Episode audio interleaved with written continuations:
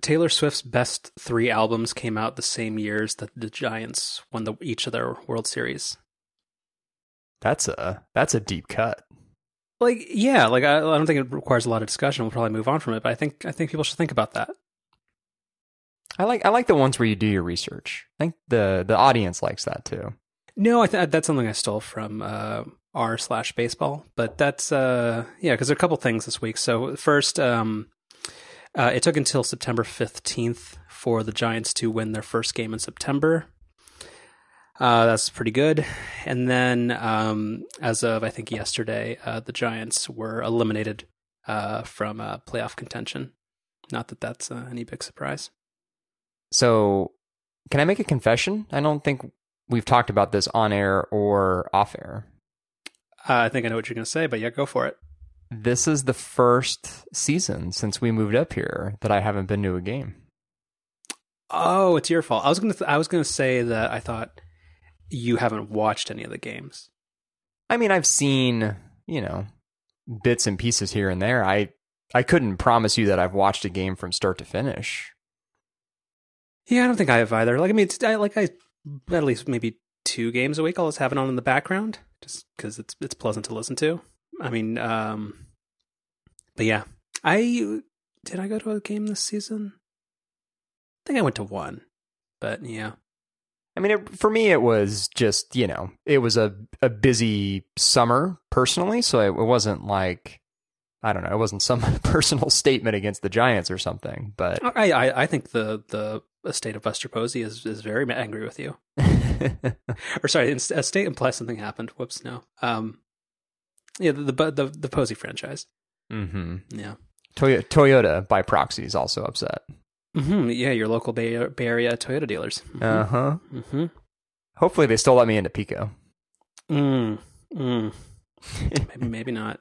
But at least we have football to look forward to. A very unproblematic sport. Yeah, yeah.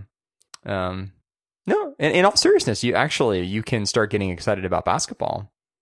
I think I saw somewhere today that the preseason starts in something like 10 days, so...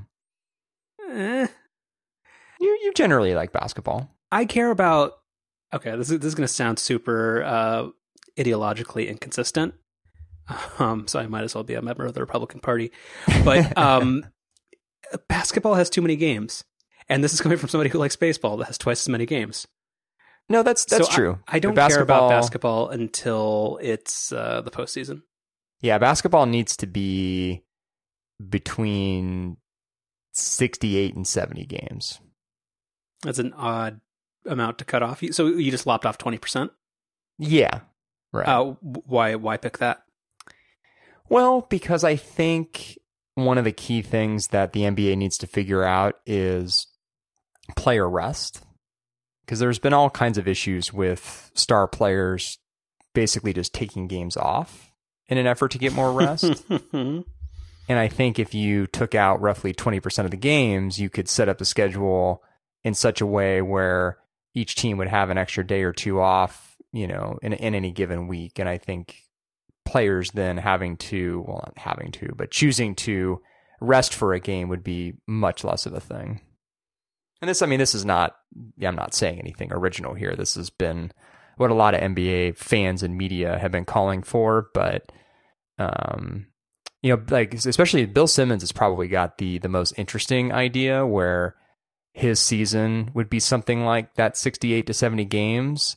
But then obviously the number one issue that you have to solve for is the loss in revenue. But the way that you would do that with his proposal is... And this is actually what he calls it. It's like the entertaining as hell tournament where you have either the bottom seed in each conference or maybe like the bottom two seeds in each conference be something kind of similar to like the baseball wild card system, except this would be, you would take... Sounds like it's the exact opposite. Well, you know, like with the wild card in baseball now, it's like a one-game playoff to then kind of get into the rest of the postseason. Mm-hmm.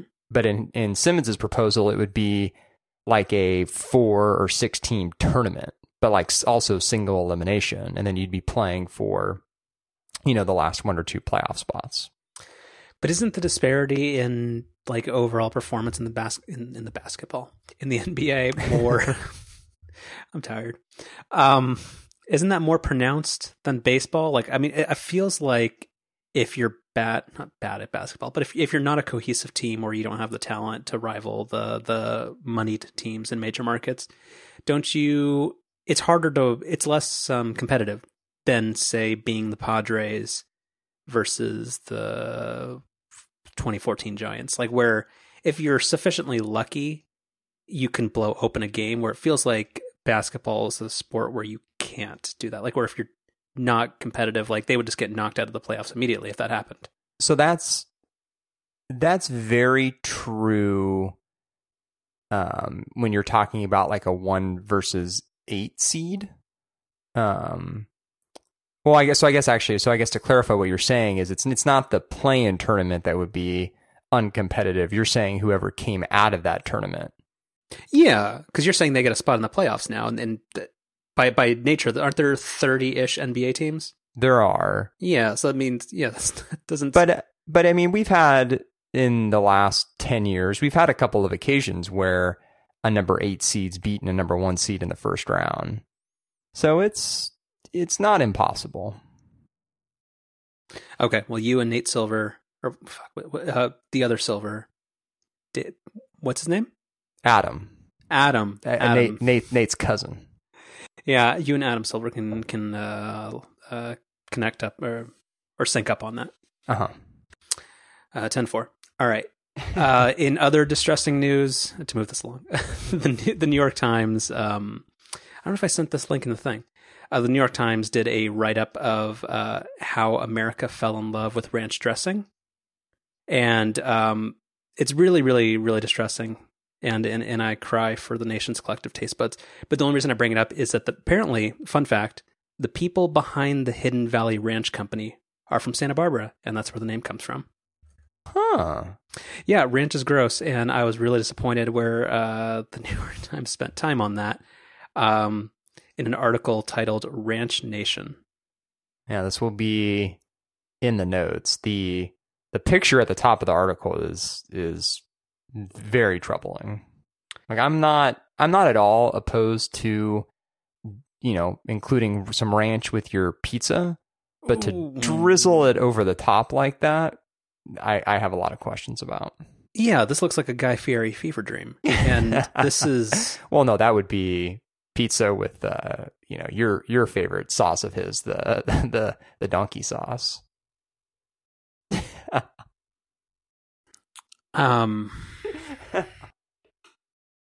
We didn't get a chance to talk about this on the air either, but we had it in the back burner, as you would say.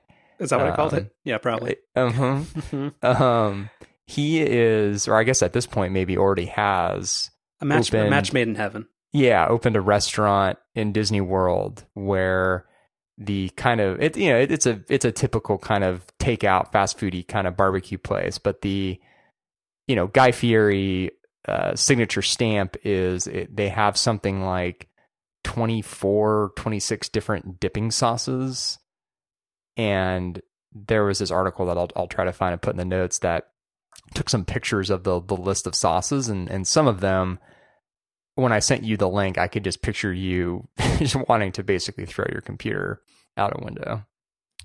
As a famed restaurateur, this offends me on multiple levels, and also the fact that there's a fucking life-size cutout that you can stand next to and take a picture with. Apparently, as does Robert Earl. Is he a person, or like is he notable? Robert Earl? Yeah, the link that you originally sent me that details the Chicken Guy, which apparently is inside Disney Springs. What is that? Well, I mean, before we go any further, I just have real-time correction here. The name of the restaurant is Chicken Guy. You forgot the exclamation mark. Oh, it's like nice. Nice. Mm-hmm. Mm-hmm. Yeah, I think if the New York Times doesn't sue us for the daily thing, I think Merlin's probably going to sue us for stealing his nice bit. Yeah, this is upsetting, and I don't want to spend time with this because people need to hear about the iOS 12 stuff. Yeah, how? This is fucking upsetting. This is like a bizarro Pollos Hermanos. Like this is like if it's like if Breaking Bad was on like Bravo or something. Yeah. This is and there's quotes on the walls where he says they're antibiotic free chicken, and it's got it's signed Guy ! Mm-hmm. Very on brand. This is garbage. So we're gonna close this and we're gonna move on to follow up. Anyway, Hidden Valley Ranch, an abomination, hails from Santa Barbara, California, one of the nicest places in the country. So, an embarrassment, or what do you call it? A land of contradictions. Follow up. You are going to talk a lot about some Hue bulbs for a bit, I think, and I'm going to sit quietly. Yeah. So I have, as you would say, have really leaned into the Philips Hue ecosystem, which I had previously done in our apartment in the city. And then, as I've explained on the show, kind of thought we were going to go in a different direction here in the house with the whole smart switch idea for a handful of reasons that ended up not really being the ideal solution. And so I, again, as you would say, pivoted towards going, really all in on the Philips Hue bulbs. So I, on a recent Home Depot trip, bought a handful of the recessed light Philips Hue white ambiance bulbs.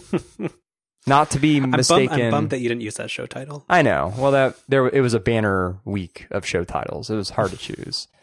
But yeah, not to be mistaken with the Philips Hue ambiance with color, because these do not have other colors other than various shades of white.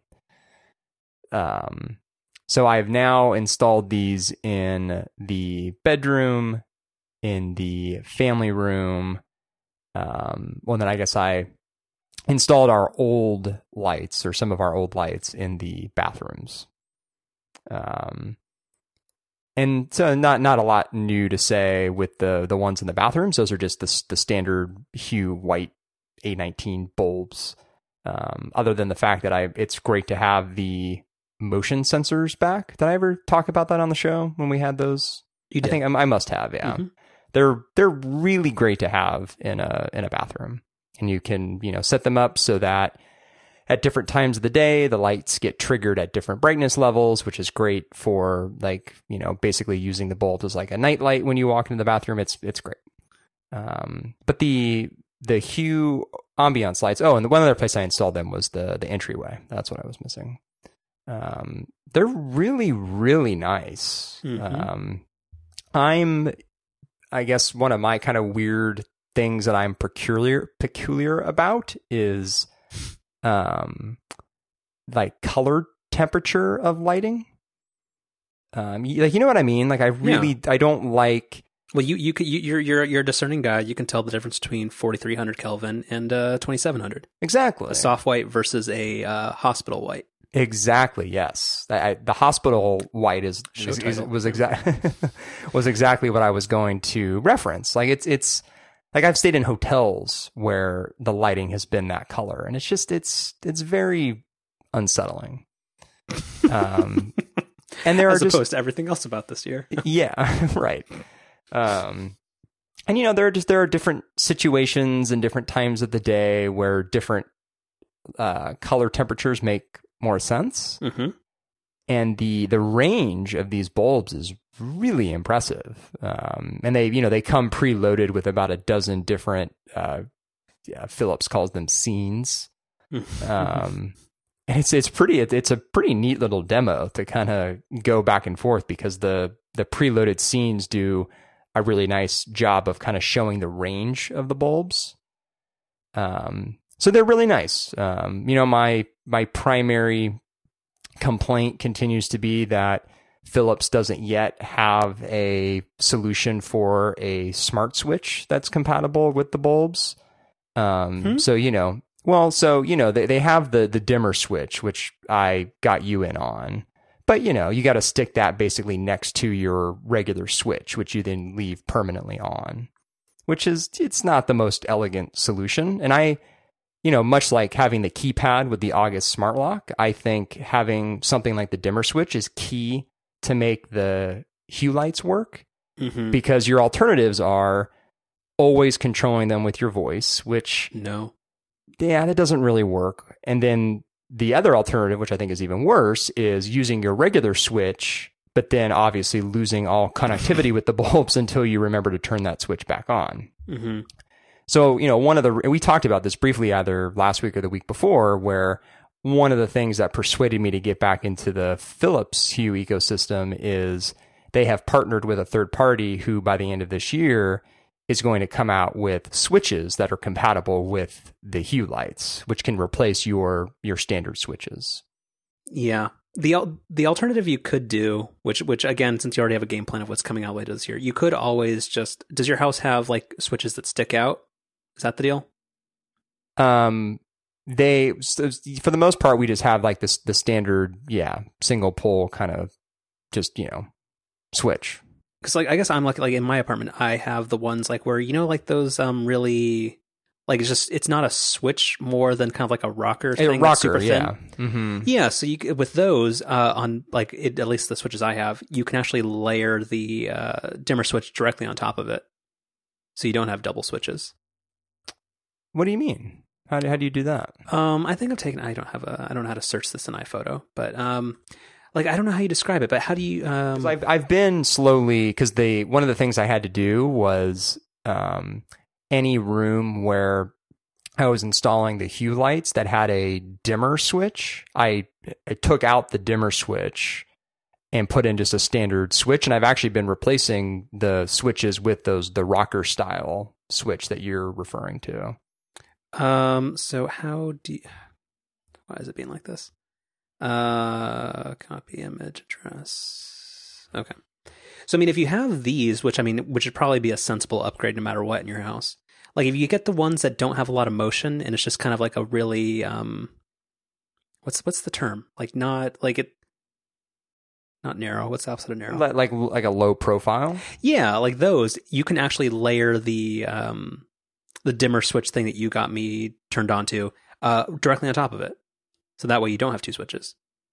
Holy cow. And that works because... I'll take a picture tomorrow. But like, no, it because totally... there's like a bit of a gap on the back, right? Mm-hmm. Yeah. Mm-hmm. Wow. But that doesn't work for if you have like a double rocker. No. Yeah. Yeah, no. Okay.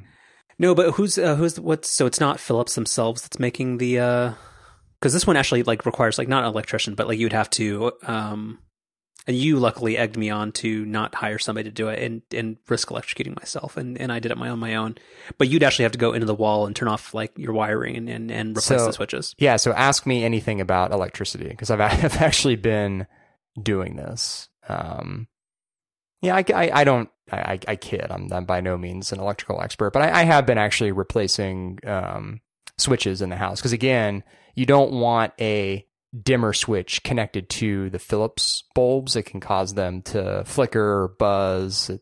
Or just you have to make sure it's always in the 100% position. Like absolutely, otherwise, yeah, it's weird. Yeah, but even sometimes there, you can just get some weird conflicts. So. Dimmer switches don't, in general, even putting like the smart bulb issue aside. And this was one of the reasons why the smart switches didn't really work out is dimmable LEDs just don't play well with dimmer switches. Like if you do any kind of poking around the internet, you'll see people just having all kinds of issues with that. So anyway, so I've taken out some of those dimmer switches and replaced them with a style switch that's kind of similar to the one that we'll put in the notes here.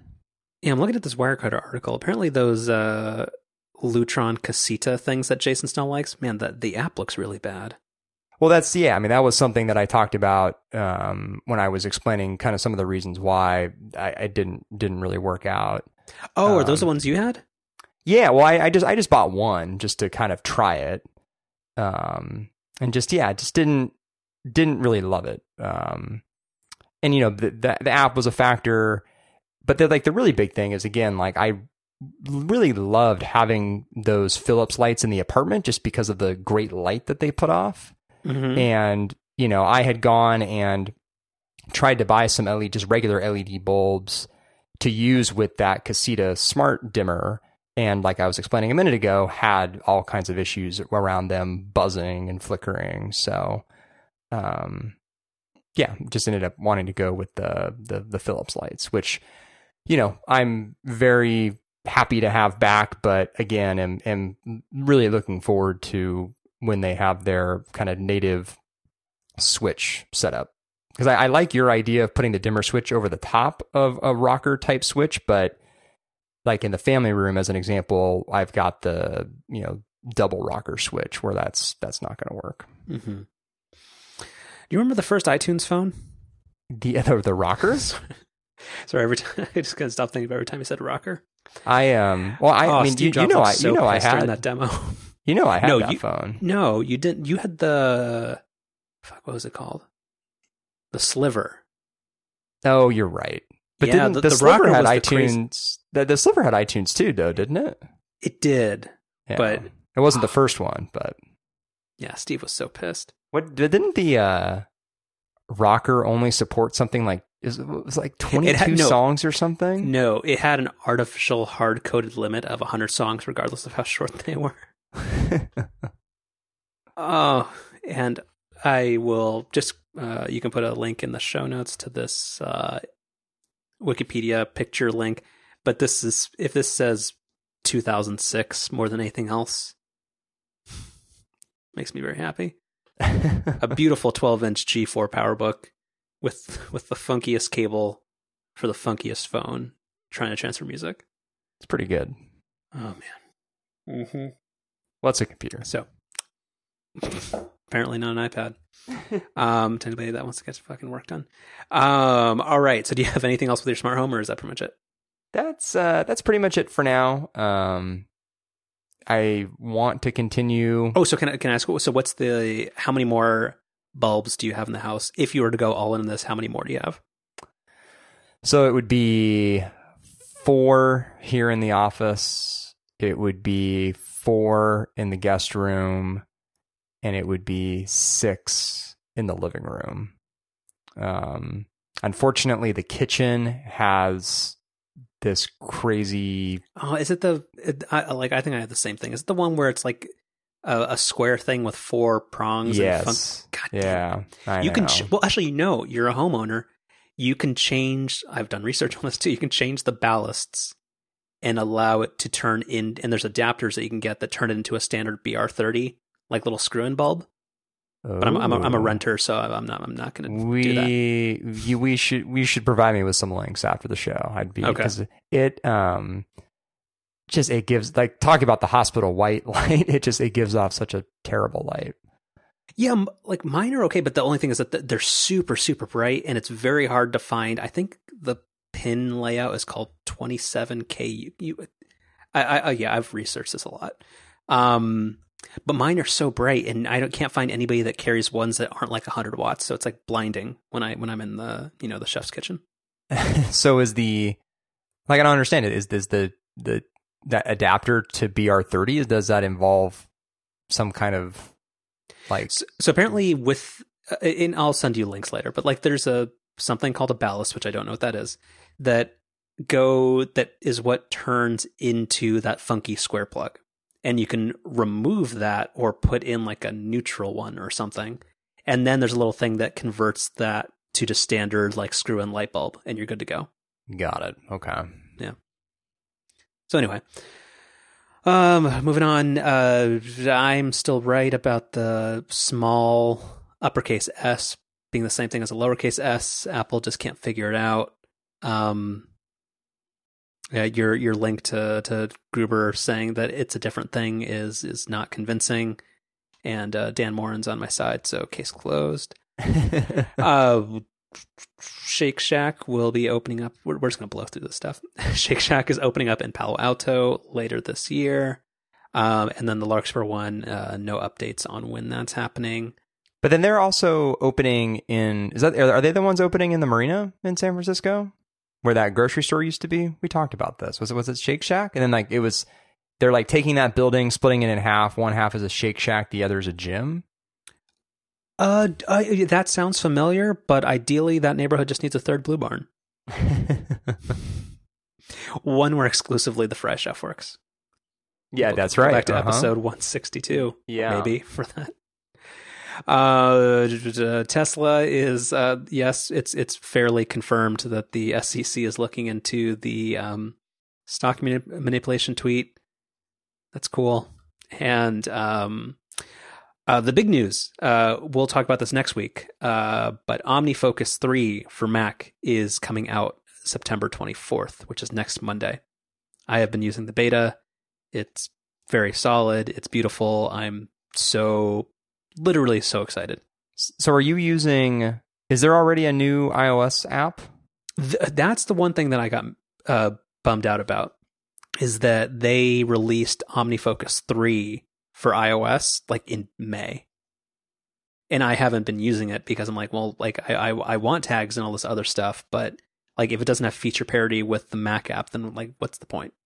Yeah. Yeah, we should, there's a lot else to get to this week, but we should do a deep dive on OmniFocus 3 at some point. Well, yeah, it's going to be out, and I assume you'll have upgraded by next week too. So we'll talk about it next week, because I assume the iPhone XS stuff will be super brief. Yeah, because I'm not buying any of Gruber's stuff that the camera is monumentally better. I've seen a lot of examples where portrait mode is failing in exactly the ways that it always has.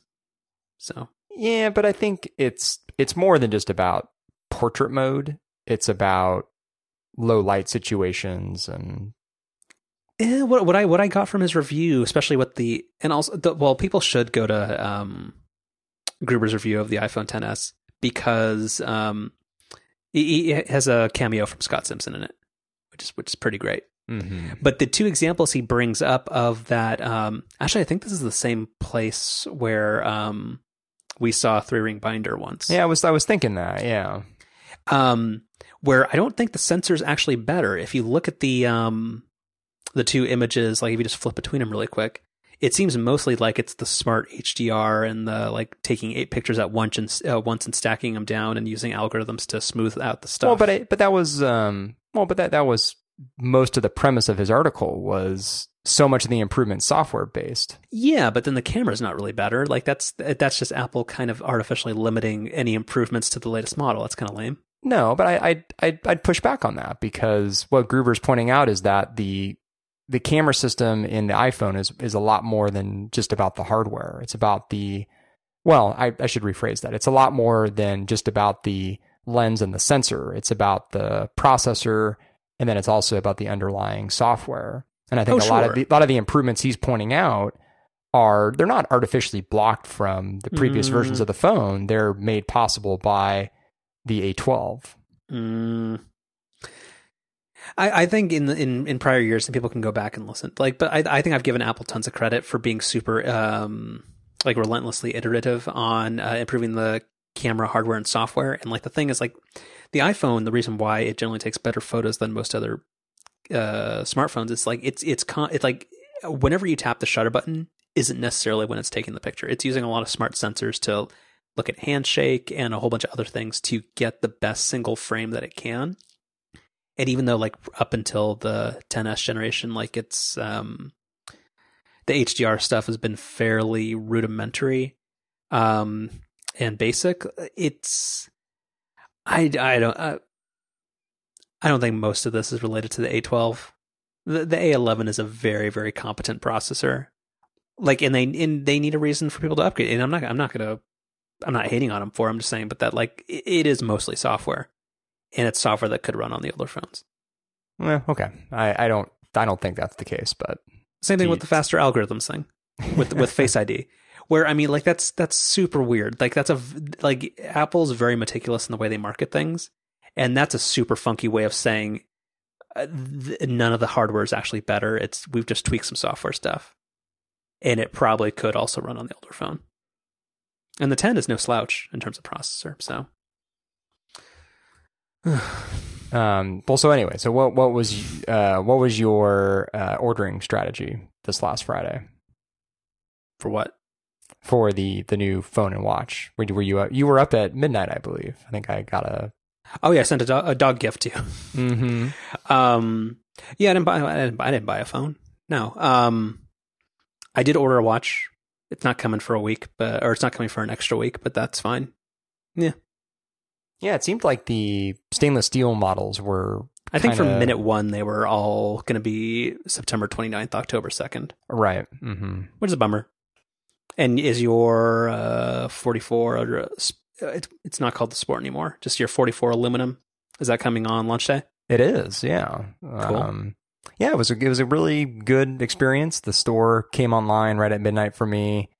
I had explained last week that I had gone through kind of the pre-approval process for the iPhone upgrade program.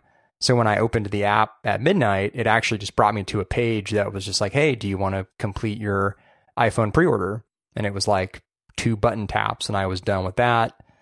And then went back into the store, put the watch into my bag, and then went through the standard checkout process for that. So I think I was done by like 12:03. So it was a pretty easy process. Yeah, the CDNs over here didn't update, and I was getting the be right back thing up until like 12:10. Were you on your Mac or were you on your phone? I tried both. Yeah, no difference. Strange. Because I've definitely heard stories in previous years where... Oh, no, the phone in that the app is definitely the way to go. Yeah, right. And with the iPhone upgrade program, I think you have to do it that way. At least the kind of pre-approval process that I went through, I think you had to do that with the app. I don't think you could go on apple.com and do the same thing. All right. And do you have any other, as you wrote, follow-up in or out about last week's event? Other than iOS 12, which we'll get to. Yeah, I think iOS 12 has been kind of actually the main headline since last week's event. So I don't think I have anything else to add from the event itself. And obviously, we'll have lots more to say about the hardware come next week. Or I will. Sorry. I will sit quietly and knit. Mm-hmm. So iOS 12 and watchOS 5 were released to the public after a lengthy beta period on Monday the 17th. WatchOS, as usual, takes literally a billion years to install. I don't think anybody can argue otherwise. iOS 12 came out in the early morning, and it was a pretty seamless upgrade. For what's different about it, iOS 12 seems like a very iterative release. No big sweeping changes to it, but I think the most user-facing things are going to be things like screen time and app limits. They've made a lot of changes to the way that notifications work that makes it easier to eliminate and silence notifications, and also do something called deliver notifications quietly, which is pretty neat. Actually, what else is different about iOS 12? Well, they did make great pains. They went through great pains to make sure that this was an update that was focused on speed and in either not degrading the performance of older phones, which a lot of people think they do, which is actually not really ever been the case. But actually, in many cases, it's actually speeding up performance of older devices, which is pretty great.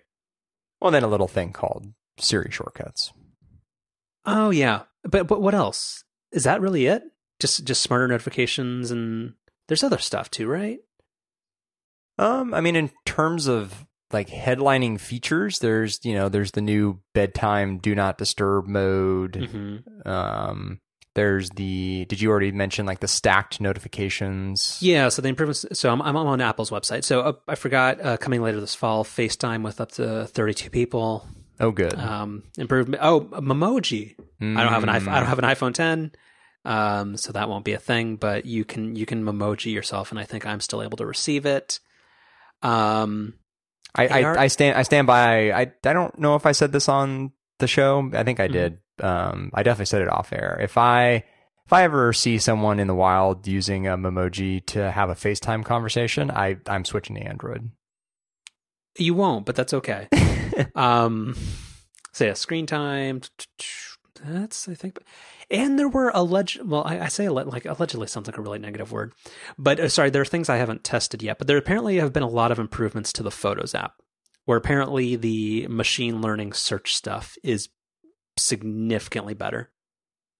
You know what's funny is I actually had this come up a couple of weeks ago where I ran into an old coworker that I hadn't seen in a while, and he wanted to show me some picture on his phone. I forget exactly what it was, but the way he found it was he searched for it, like just, you know, using keywords and dates and things. And I kind of like totally forgot that's something you could do in the Photos app. And it's, yeah, extremely useful and has gotten a lot more powerful in iOS 12, where I guess you can now have sort of like multi-term searches where like the example that Jason used this week on Upgrade was he wanted to find a picture of his dog in the snow. So he could, you know, type in dog and then type in snow. And it kind of further filtered down the initial dog results into just photos of his dog in the snow.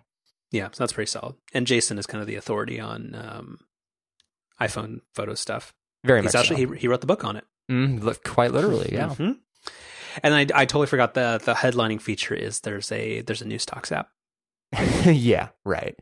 And I guess you actually weren't really, can't fault you all that much for forgetting about shortcuts, because it's not technically part of the OS, which was a really surprising part of the upgrade process, where typically when you install to a latest, you know, to the latest rather .0 iOS release, after the upgrade's done, you have to go through kind of like an abbreviated setup process, similar to like the initial setup process for the phone.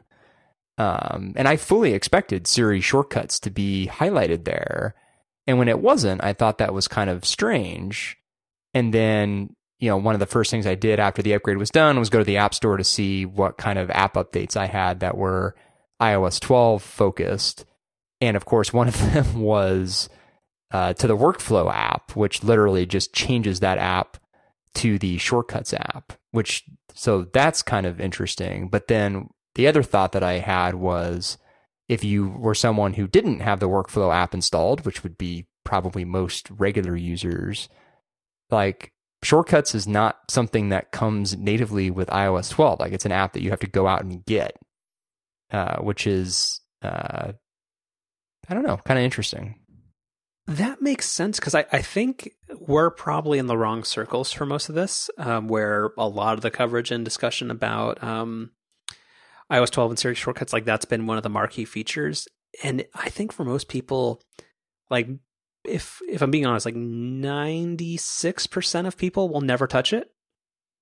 And I think that makes sense. Like I think if as part of like the iOS 12, like you just complete, like update completed thing, if shortcuts was part of the onboarding flow, like that would be super weird, just because it's very, and we'll get to this. We'll save it for a minute, but it's a very complex application that seems like un-Apple-like in a lot of ways. So I don't fault them for not hiding it, but not shoving it in front of people, because I think for a lot of people it would be like inscrutable in a lot of ways. Yeah, that's fair. Yeah, but I do really appreciate, even though Apple's had a bad rap for a lot of for the performance of new versions of iOS on older devices, where I mean maybe it's their fault, but where they haven't maybe thoroughly tested or prioritized how well it runs on older devices. Like I don't ever think there's ever been any malice behind a phone getting slower when there's a new software version, just because like it's demanding more of the phone. Like that's kind of fair.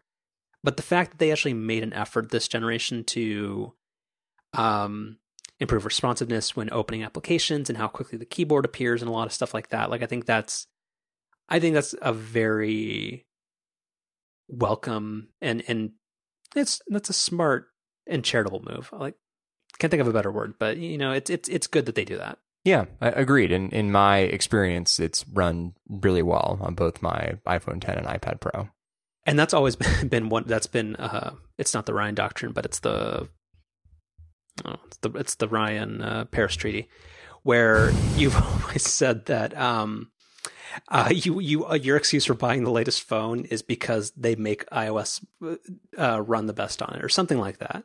Yeah, which you know will still be true this year, but the difference is I mean, it's either the difference is smaller, or it's the kind of the slower version, meaning iOS running on an older phone is not, quite as bad. Yeah. So do you, actually we'll do a coin toss here. Like, do you want, to talk about podcasts? Actually, we didn't talk about Apple Watch. So actually, let me go first, with related to iOS 12, CarPlay now supports third-party, mapping applications. And currently I believe that means only Google Maps. Cause I don't know if MapQuest is still a thing. I guess there's a beta version of Waze that's out there that supports CarPlay now. Yeah. So I am so happy. I this is your white whale. Good memory. Mm-hmm.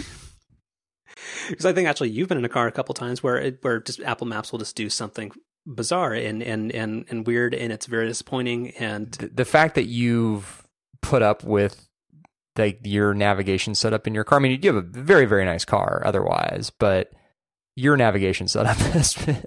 No, it's totally fine. So here's the thing. So Apple Maps is fine 80% of the time. This is a really weird qualifier. And again, this goes back to the fact where I will always push back on whenever certain people will say, oh yeah, well, Apple Maps is great in Northern California or Apple's backyard. No, it's not. It's garbage here too. Like it really is. Like you can be in Redwood City or right in Apple's backyard, and it gets you lost or takes like the dumbest turns. But Apple Maps is not that horrible, and the fact that it's integrated with Siri and had really good integration into the infotainment screen or whatever in the center console, like that was a worthwhile thing where it made sense. If there was any place that I was I guess I would say that I would be comfortable using Apple Maps if I had more than 10 minutes of cushion, where if I ever needed to be any place on time, I would do a very unsafe thing where I would run Google Maps on the phone that would have zero display on the car's infotainment screen, and I would just have to look down like at the shifter where my phone was, and that seemed unsafe. But if I needed to be somewhere on time, I would only trust Mrs. Google Maps. So the CarPlay integration, based on what you said offline today, sounds like it's pretty good. Yeah, it's pretty great. It's a little rough around the edges, like some like it's very the video and the map like input, like it's very smooth and it's very nice. There's some things like the back button doesn't work, like the hardware back button on the car. Like there's still a back button thing on screen, but like it's not, doesn't have 100% polish to it, but it's pretty great. The bummer is that you can't use Siri. You can't just say, hey, Siri, navigate using Google Maps or something like that. It's still going to default to the Apple Maps application. And I lied, or I was incorrect when I said I thought I hacked a Siri, or cobbled together a Siri shortcut to make it work. That works when you're not plugged into CarPlay, but if you are plugged in, it says there's a problem running your shortcut. So that I was just going to say that one of the things that I noticed when I was poking around in the shortcuts app is there's a command in the Maps app where you can actually specify which application you want to open a command in. Oh, that's too bad. So I tried building it two ways, one of which allowed you to do like a dictate text with Siri or type in text, and neither of those work on CarPlay. It would just say there's a problem running it. So that's a bummer, but it's not terrible to get it going, because you can always just say, you can either open the application or you can say, hey, Siri, open Google Maps.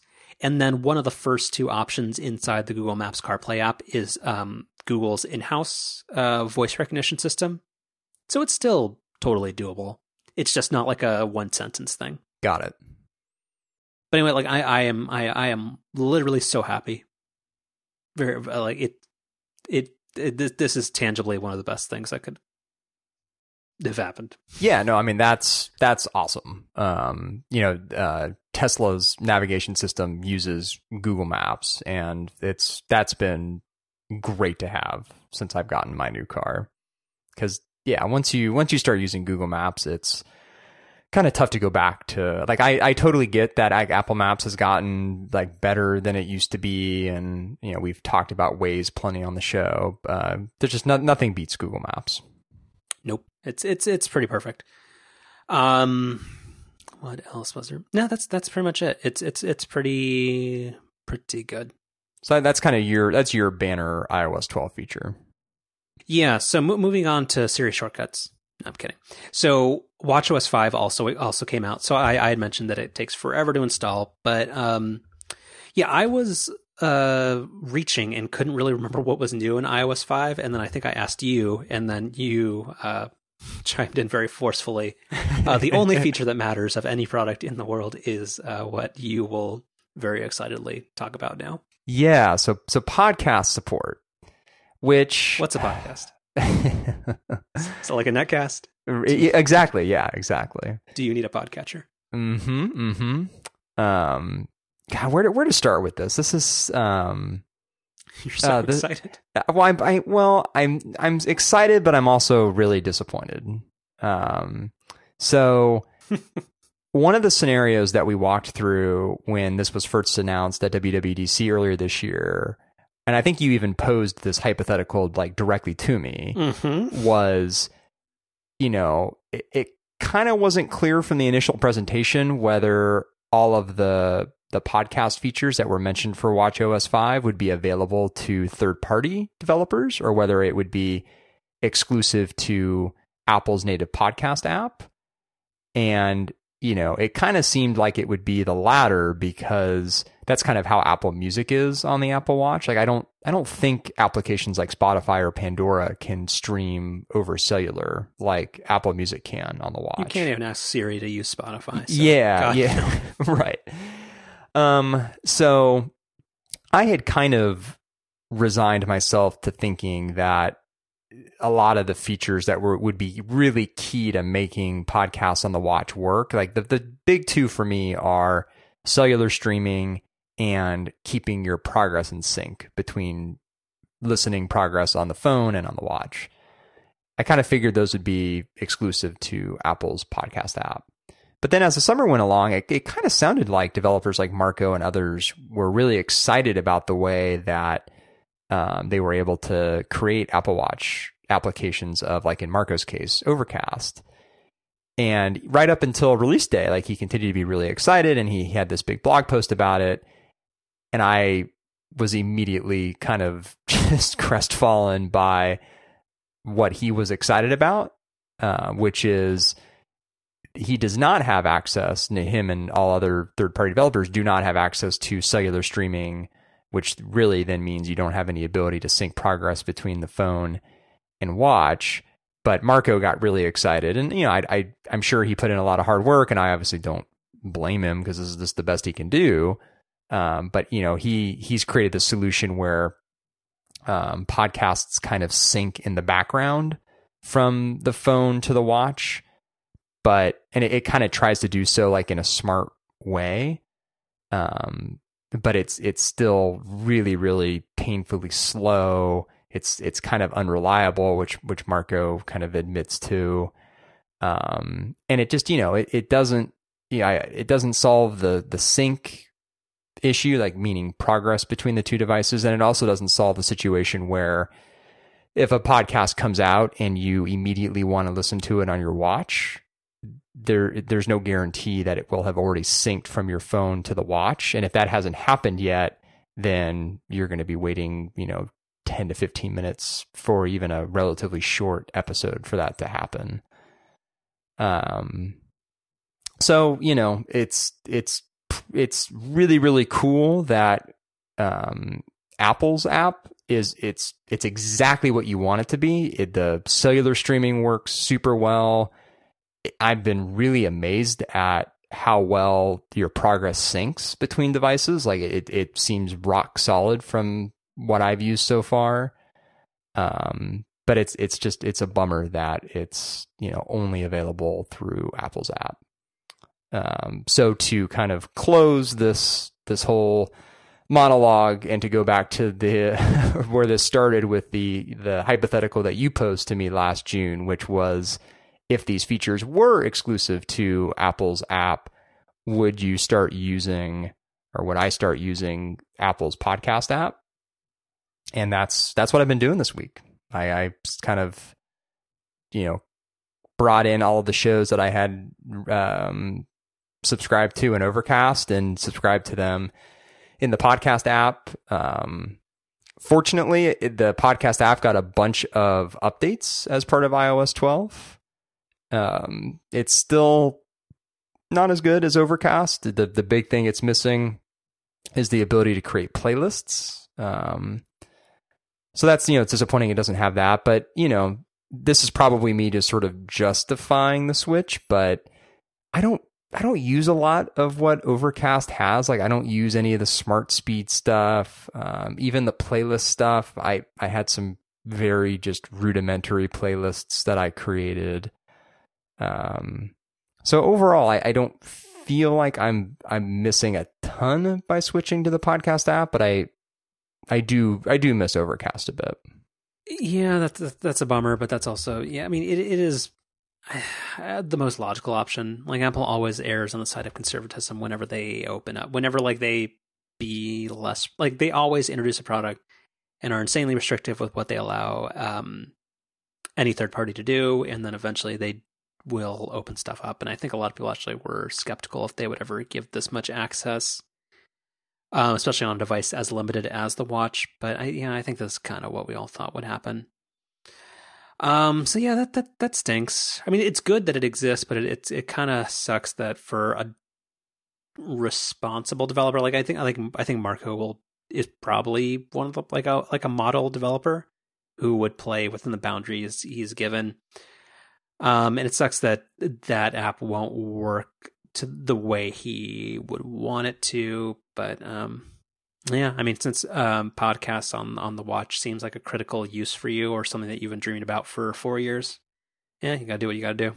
Yeah, and it just the way that Marco and other third-party developers have had to implement their solution, like it just doesn't work. Like to not be able to have your progress synced from your phone to the watch and then just kind of hope that the episode that you want to listen to has already been synced to your watch. It breaks down. So I know Jason's been like really excited about it, and specifically he's been really excited about Marco's implementation, which, I mean, power to him, I guess. And like Marco had said during his testing that like he never came across a situation where a podcast he wanted to listen to wasn't already synced to his watch.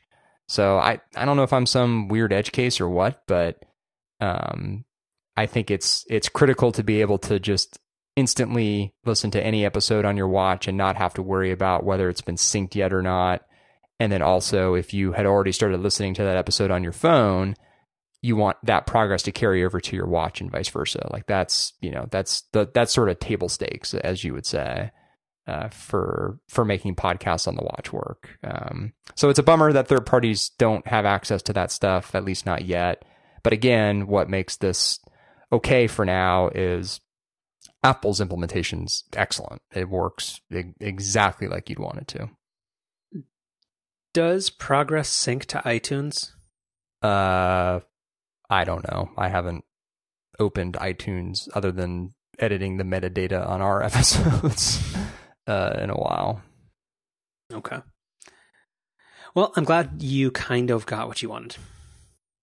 Yeah, so I guess I'm sort of hopeful that watchOS 6 or something will bring more access to third-party developers, but again, like I kind of how I feel like with TiVo, where I probably don't use 75% of the features that my TiVo has. I again don't really do a lot of like power user stuff with Overcast, so I'm missing my ability to create some simple playlists by going to the podcast app. But outside of that, I'm not missing a ton. So before this, when was the last time you used the podcast app? I don't really think I ever had. I guess like in my experience, it's always been like, even just to listen to a podcast, like it's been laid out in a really, really weird way and a really illogical way to listen to episodes. Like, has that gotten any better? Not really, no. It's weird, like it's difficult to discern whether or not you're actually subscribed to a podcast and to see what's actually downloaded. Like all that seemed really opaque. Yeah, it's not great. It's not great. The now playing screen is fine and looks a lot like Overcast. But no, yeah, the way, because you subscribe to shows, but then like your episodes are ones that you've added to your library. Yeah, and then okay, there we go. When you add an episode to your library, you can then take the further step of downloading the episode. So you have shows, and then you have episodes, and then you have downloaded episodes. And so the episodes that you've added to your library that you haven't yet downloaded, you can stream. And that's kind of your only view. Again, you don't have any other sort of organizational ability beyond that, outside of Apple. I don't know if this is new or if it's always been there, but they have a like listen now page, which I guess is kind of their attempt to come up with some kind of smart playlist. Although from what I've seen from it so far, it's just kind of seems like just kind of a random assortment of episodes that you've added to your library. But nope, you reminded me exactly of what it was. It's that weird library function where it's super hard to discern whether you're in the store or you actually have something ready to play this minute. So yeah, that fills in the gaps. Yeah, but I mean, you can have shows set up to just automatically download the latest episode and send you a notification when all the same stuff that any other player does. So I wish I was still using Overcast, but it is worth going to the podcast app to have the awesome watch integration that I've been wanting. So before we move into Siri shortcuts, can we talk about some other cool watchOS stuff and tvOS stuff? Yeah. So on watchOS, when you are playing any type of media on your phone or on the watch itself, like, please, Apple needs to give this person a bonus or like an extra ham at Christmas time. The Now Playing app is a contextual, like, persistent notification, similar to the way like workouts have been at the top of the watch face. So you can always get to the Now Playing screen from your watch face if you're playing media. And it's fantastic. Yeah, that's really good. So it's super good.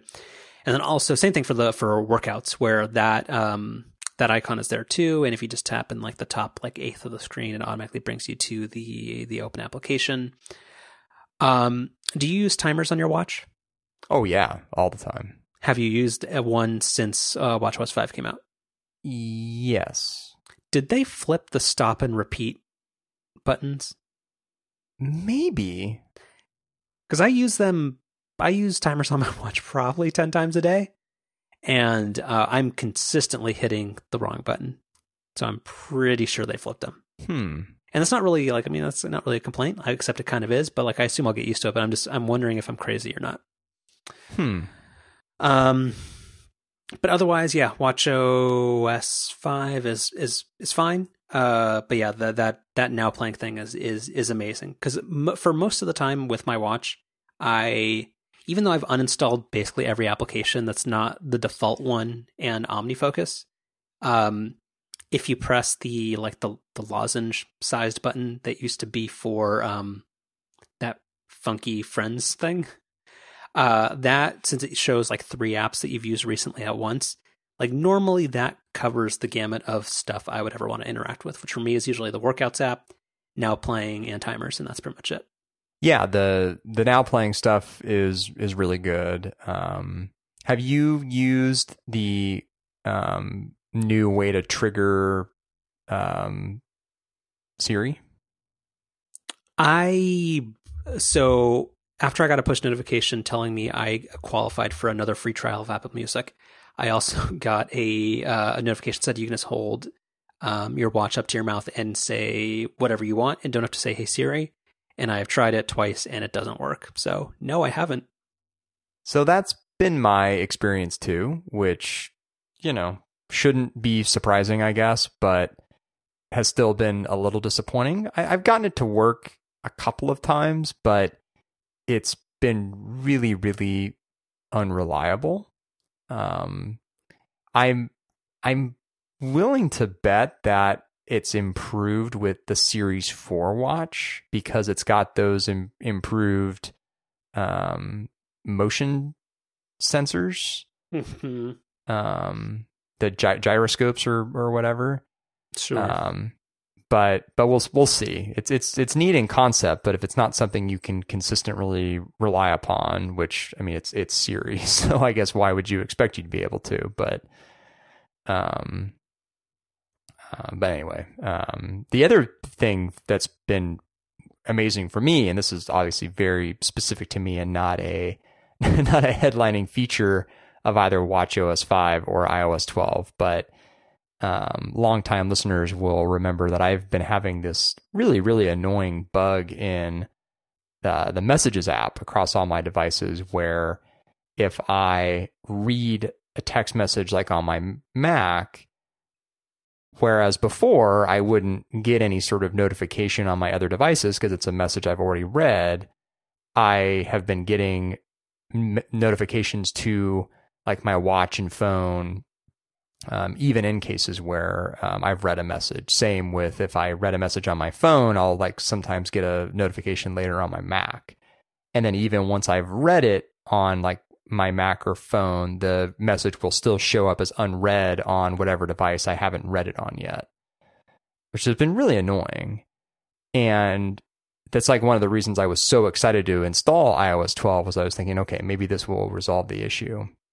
And I was talking with you offline when I installed iOS 12 and was still having the issue that first afternoon. But then something really interesting happened when I installed watchOS 5 later that day. And I've always kind of suspected it was something to do with the watch, because it kind of seemed like in cases where I had read a message before there was the opportunity to have the notification pushed to my watch, that everything would stay in sync. But then like once the message got to my watch, that's kind of where things then got out of sync. And then also that issue where I was mentioning if I read a message on one device, it would stay unread on other devices. That seemed to happen most often in cases where I was trying to read a message on my watch. So what happened when I installed watchOS 5 was my watch, like, you know how you get that notification when you add a new Apple device to your iCloud account, where it's like, hey, this device is now set up to use iMessage on every single computer you have. I got that notification for my watch after installing watchOS 5, like almost like it had re-registered itself with iCloud, which is, I did not get that notification when upgrading either my phone or iPad to iOS 12. It was just when I upgraded the watch to watchOS 5. And since I've done that, knock on wood, iMessage has been totally fine, and it's stayed in perfect sync across all my devices. So I don't know if, like, again, like if my watch like re-registered itself or something during the watchOS 5 upgrade process, but it's been great to have that working again. Well, good. Yeah. That's it seems like kind of a super annoying bug.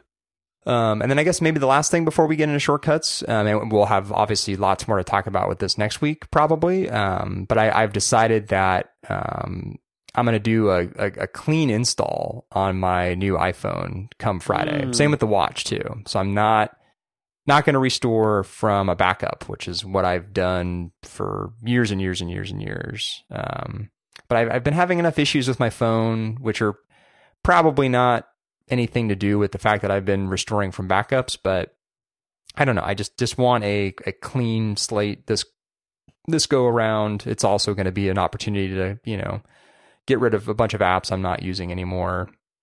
So do you care about your text message history? Oh yeah, definitely.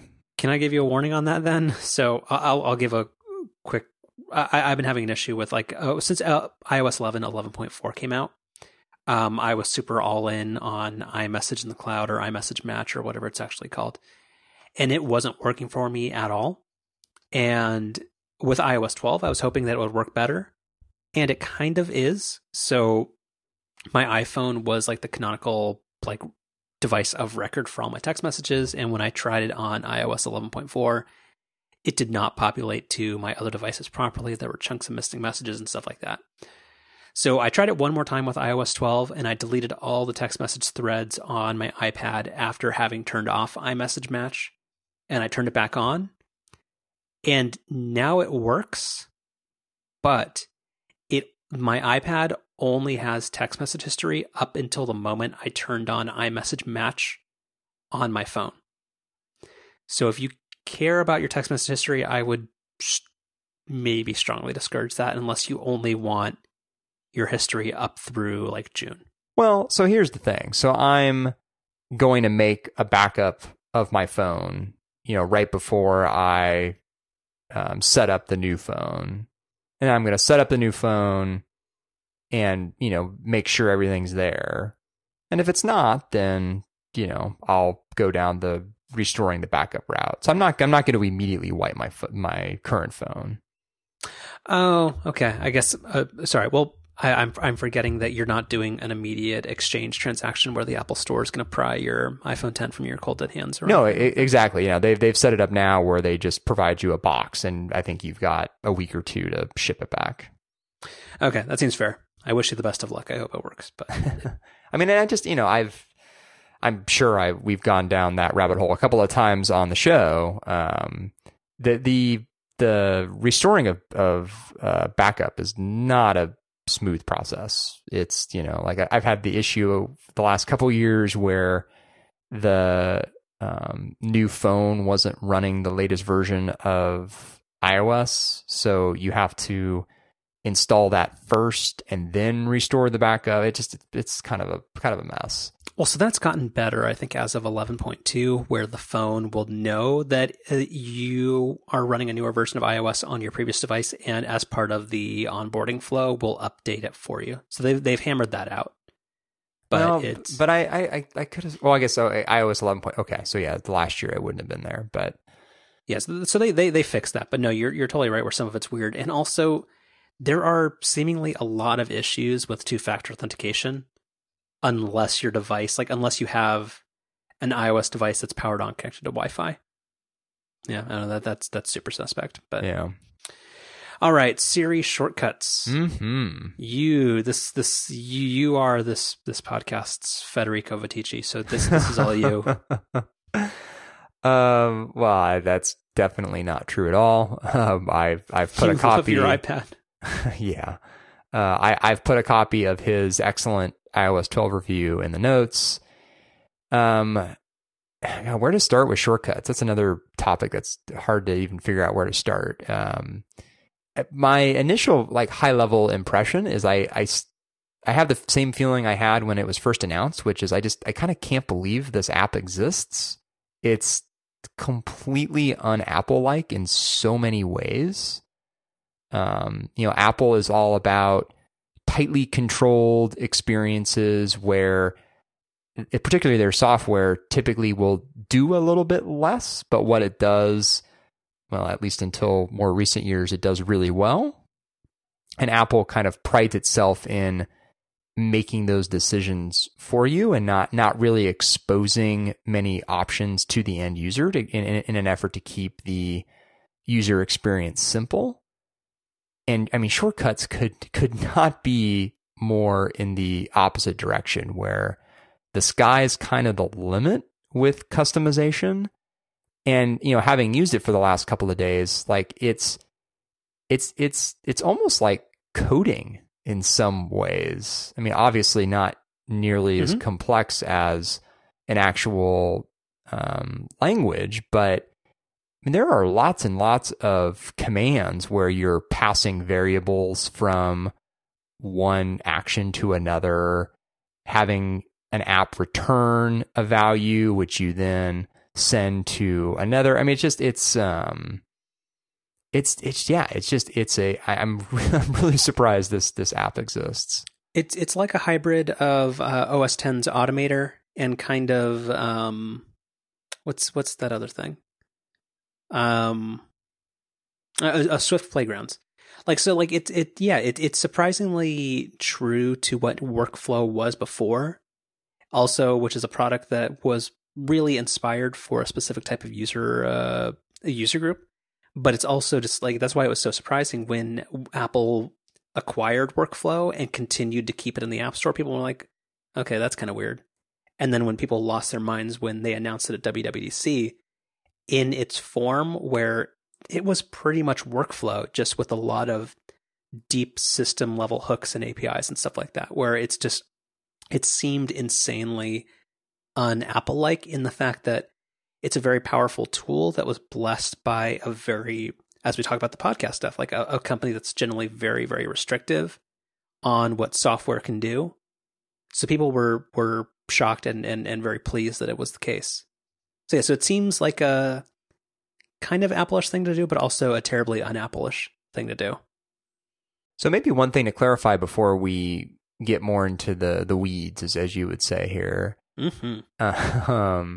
So we've been using the phrases just shortcuts and Siri shortcuts kind of interchangeably, which is kind of how I understood this to work before playing around the last couple of days with it.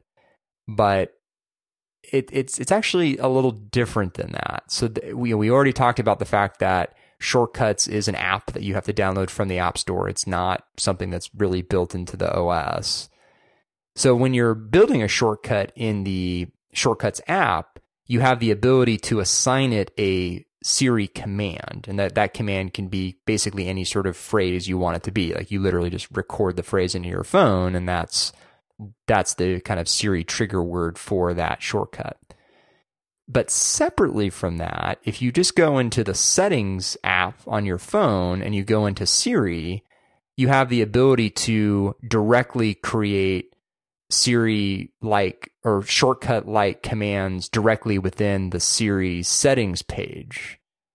And you could, as far as I know, I guess I haven't explicitly tried this, but it seems like you could do that even without having the Shortcuts app installed. So, and it, you know, the commands you can issue there are quite a bit more limited than what you can do having the Shortcuts app.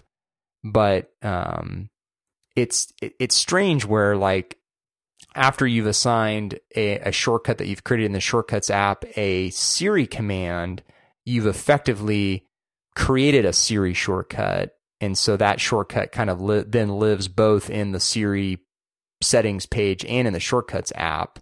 But then you can separately create these Siri commands that I don't think then, like, in any way kind of like sync over to the Shortcuts app or anything. So it's a little disjointed, and ultimately maybe it doesn't really matter, because when once you set this stuff up, it, like, regardless of like where it was created and where it lives, you're triggering it all with your voice, so it's kind of whatever. But I don't know, it's a little strange.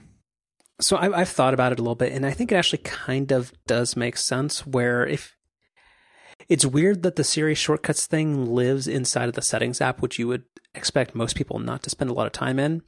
But the examples that are given inside of the Settings app are much more like traditional type of things that you want to do on your phone. Whereas it seems like the Shortcuts app is for people who want to tinker and do that kind of more advanced stuff. So I think it kind of actually does make sense, where I'm not sure how they would have reconciled Shortcuts / Workflow being a really rich and powerful application, and making it accessible and allowing you to maybe give like a friendly voice command to like go into your home address or something. Because like if you look at like whenever you go to Settings and then Siri and then all Shortcuts, like it is suggesting you just play a specific Pandora station. Like that's a very straightforward action, whereas Shortcuts seems like more like a Automator style string your own, like write your own adventure type thing. So I get why they're distinct things. I'm not sure either. Like I think the discoverability of burying it in the Settings app is probably not great, but I kind of see why they did it. Yeah, and one thing I was reminded of after having upgraded to iOS 12, I've been spending more time in the settings page just discovering things and tweaking things, is I had forgotten that Apple added a search functionality to the settings page. Like, that's how busy it's gotten. It's really handy to have, but it speaks to, just how completely overwhelming the settings apps become. Like, remember on the original iPhone, like how simple the settings page was? And now it's crazy. Yeah, but life's more complicated now. That's true. Mm-hmm. Understatement of the decade. So yeah, like sure. So what have you done with it? So yeah, so like I said, let's get into this. So I think actually, you, I think wrongly attributed this to being me, like to me being the expert here. But I would actually think that this is like the type of thing that you would come up with, like some really creative stuff that you would then teach me about. This seems much more like a you thing than a me thing. It normally would be, but I really don't like Siri. So here's the thing though, right? Is if you're creating the shortcuts in the shortcuts app, you don't even have to give it a Siri command, and instead you can just press a shortcut button from the shortcut widget to kick off the workflow. Yeah, so like let's put a pin in that for 1 second. Like actually, this brings up something that you reminded me earlier this week. It's like you asked the question, why does this exist?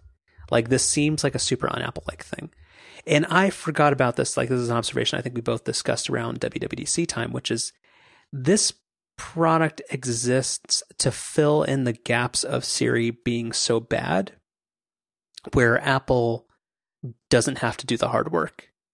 And I don't mean that in a bad way, but where they can put the onus of customizing all the stuff and letting it be as fiddly as they want on app developers and the end user. Because like Siri itself has not gotten any better. You can't really say, hey Siri, play Taylor Swift's latest album on Spotify. It'll get mad at you and it'll ask you if you want to sign up for Apple Music. No, I don't. And Siri isn't getting any better. So the fact that they were able to acquire a company like Workflow and preserve a fairly complex product, to their credit, and just shoehorn a bunch of API hooks and blessed Siri integration, like, is a brilliant move because it placates the advanced user audience and like it gets everybody off their back. Like it's so smart. Because like no matter how, like, and that's the same thing with like the Echo and like all these other voices and things where people are like, oh yeah, it's way better than Siri, but it doesn't do X. Well, now Apple has given you a tool that does almost everything you could possibly ever want it to. And they can just be like, yeah, we enabled that, even though you're the one creating all these fiddly steps to make it work. Like it's fucking brilliant. I'm so shocked and proud of them. Unfortunately, go ahead. Oh, I mostly agree. I mostly agree with that. What are your qualms? Well, so I guess the biggest thing is when in the shortcuts app, there's a gallery. And I think there's also a way that you can like share shortcuts with people and then they can download them. So it's on Upgrade, they had said there's some website where you can, because the gallery is only going to show like super basic Apple Plus stuff, where you can post all your wacky ones to some other website. Yeah, so I think if Apple didn't have that gallery and didn't give you a way of like sharing these, then I would be a little bit more into the idea of like they really have just like said they've given you these like tools and said good luck. And I do agree that's mostly what they've done, but there is some, like with the Siri suggestion stuff and with the shortcuts gallery, like they are still kind of assisting you some, but I do mostly agree with what you're saying. Well, yeah, like and they're giving you like in this, but the thing is, if you remember, I don't remember if you were somebody who used Workflow when it was originally out. Like this is just so insanely similar to what already existed. Where Workflow is actually pretty good at giving you examples of like wacky stuff that you could do. And this was all based off of one of the first things, I forget, it was Instapaper and some other app. Like it instituted the what's called the X callback API, where you could have like these funky internal localhost style URLs that allowed apps to communicate with each other. And that's mostly what this still is. So, I mean, I think like there was just so much that was right and smart about the original workflow app that became what this is today. So yeah, so good on Apple. But yeah, in terms of me using this, no, not really. Just because, like, yeah, I don't like Siri, and I don't like what I will give Apple credit for, or what I think I might use, but I haven't just had the time or energy to go into it, is that you can, because like things, I don't think I would use most of these by voice. Like, even though it seems right in my wheelhouse to order my morning Silk and Splendor from Phil's using the app, like I'm not actually going to do that by voice because that's a little weird. But you can also, any shortcut that you make, you can easily add it as a home screen icon and make it a little shortcut that you can run from there. You can run it from the is it called the Today screen? Like, what's the little widget thing? Like, you can run it from there too, right? So they give you a lot of different choices. So the scripting ability, like, I'm super happy it's there. I just don't think, like, the Siri part of Siri shortcuts is not something I would use. And that's to no fault of Apple. It's me personally. I just won't use it. Yeah. I agree with that. And I think them allowing you to kick off shortcuts with home screen apps or through the Today widget is great. Like, if it didn't have that and you had to do everything by voice, that would be super annoying.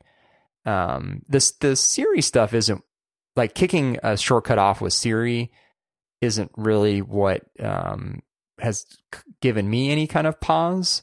Where I've gotten hung up so far is, like, this is the same reason why, like, when I took a computer science class in high school, like, thinking I wanted to become a programmer, why that didn't pan out. It's just like my mind just doesn't work that way. Yeah. Like, again, like, passing variables around, like, I like to think that I have certain strengths in life, but, like, that's just not one of them. Like, nothing made me feel dumber than trying to learn Java in high school.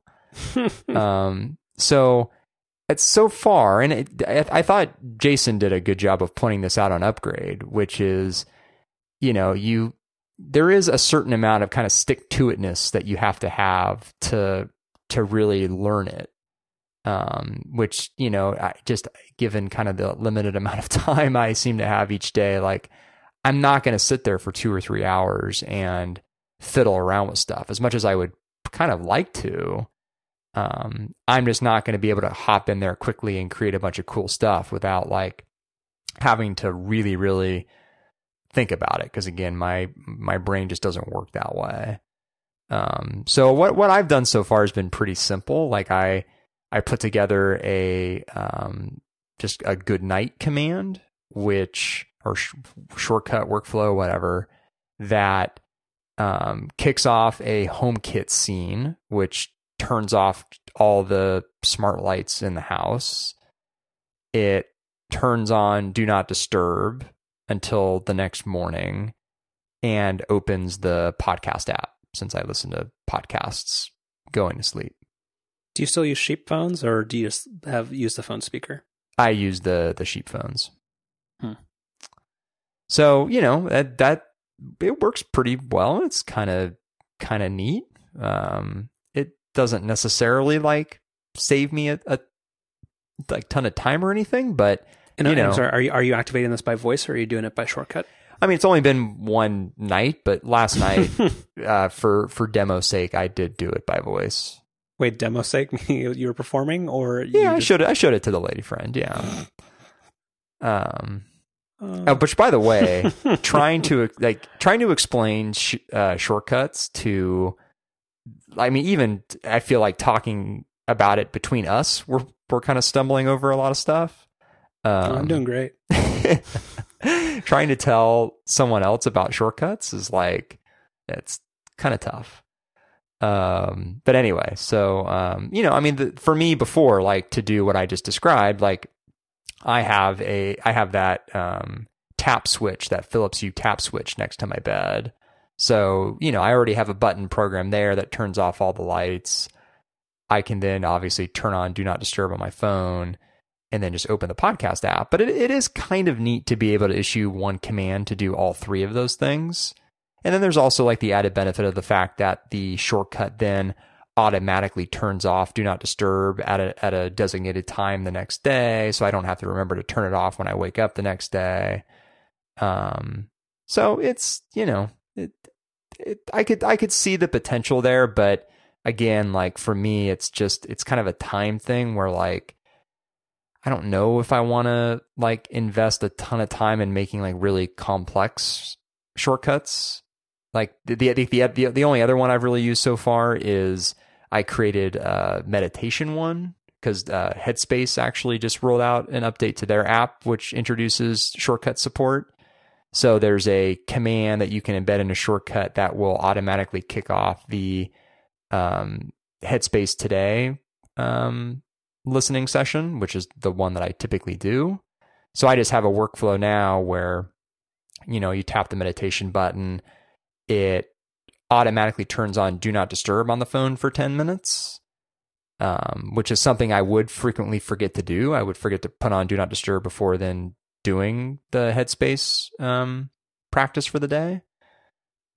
So, you know, again, being able to do that's automatically kind of nice. So, so that's pretty cool. So sorry, two quick follow-up questions that are vaguely related. Do you schedule do not disturb on your phone from any specific times, or do you manually enable it every day? Well, I manually enable it every day because like scheduling it just doesn't really make any sense to me because I'm not on that strict of a schedule. So I like having it from 11 p.m. to 7 a.m. every day. There's just too many nights and mornings where I'm not quite on that schedule. Okay, and then also, are you like? Do you have it scheduled? Yeah, but I also I don't mind not hearing from people, so I have it from 10:30 to 7.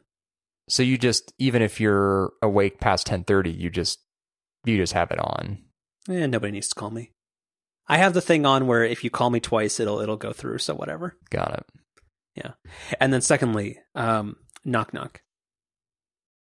Who's there? Java. Java who? No, that's a joke because Java's a very, very slow programming language. Sorry, that's a callback to a few minutes ago. Got it. It's a very, very funny joke to computer science people. Mm-hmm. Yeah, you can tell people that in addition to saying the words React Native, and people think you know what's up with computer programming. Try on Troy, I'm sure he'll know. He probably would. Okay. So yeah, shortcuts, we'll see how it goes. I think, if anything, I'll use it in the, basically just as a more, like anointed workflow style app. But right now I don't see a whole lot of stuff that I would want to automate just because I don't use iOS for productivity stuff. Where I can't think of enough stuff I want to shoehorn together that's going to make a meaningful difference to me. Yeah, and I guess the other piece to this too is when I'm around the house, I'm already using Amazon's Lady in a Can for most, not only voice stuff, but I would really like also roll up like automation type stuff because, you know, it now, you know, for a while now has had its routines functionality, which is basically like shortcuts. So, you know, I've already kind of got a lot of the around the house stuff covered on a different platform.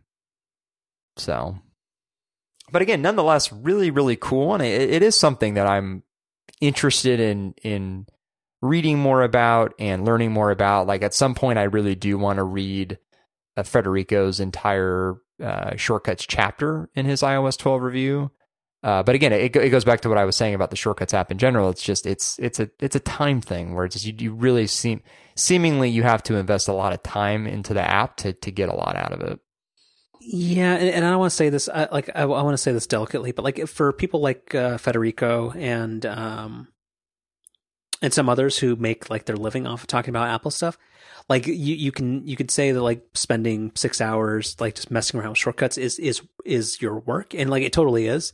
But I think for a lot of other people, like, that amount of like tinkering time is tricky, where they might need a lot of like pre-made stuff or like proof of concept before they'll want to do a whole bunch of stuff with it.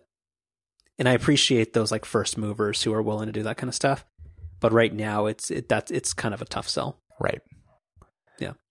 And then also you can put a note or a link into the thing of, I think, David Sparks, the guy who did a great course on how to use OmniFocus and kind of how it relates to GTD, also has like a video course that you can buy for an introduction to Siri shortcuts.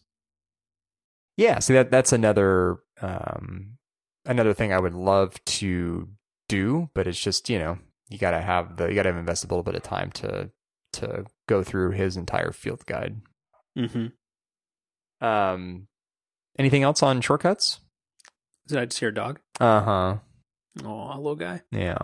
Actually, a big guy. Yeah.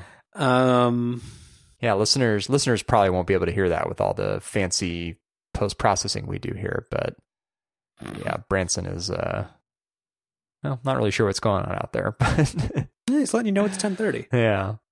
That's what dogs are for. Yeah. Yeah, who needs shortcuts? Yeah, just say hey Siri, or hey Bran, and he'll do whatever command you want. Oh yeah. Mm-hmm, mm-hmm. Actually, hey, Bran, Bran, roll over. He might be more reliable than Siri is. They got him. Anyway, last thing on Siri, you can, I don't know if this is new with iOS 12, but I now put my my Siri as an Irish lady, and it's great. Oh yeah, I there are different languages now, and yeah, there's South African, there's Australian, British, and one other dialect in addition to just like standard like North America English. Yeah, it's another thing. Cool. It's another thing that I know that Apple had added a while back, at least some of these voices, but I had kind of forgotten about, but the lady friend's mom had the British man's voice on. And I was like, oh, like I heard it the other day and was like, oh yeah, that's kind of cool. British guy is very, very popular. Well, I mean, with good reason. It's a very, very nice voice. Yeah. He's very pleasing. Yeah.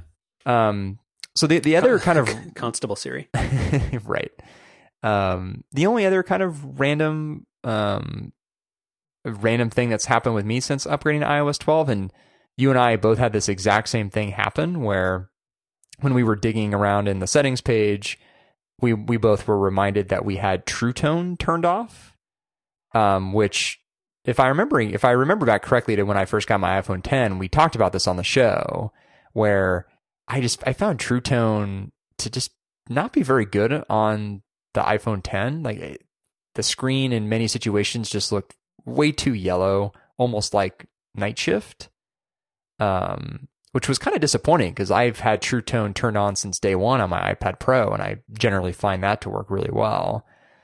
But, you know, just for fun, I turned True Tone back on a couple days ago, and I've been kind of I just left it on. I think I kind of like it on my phone now.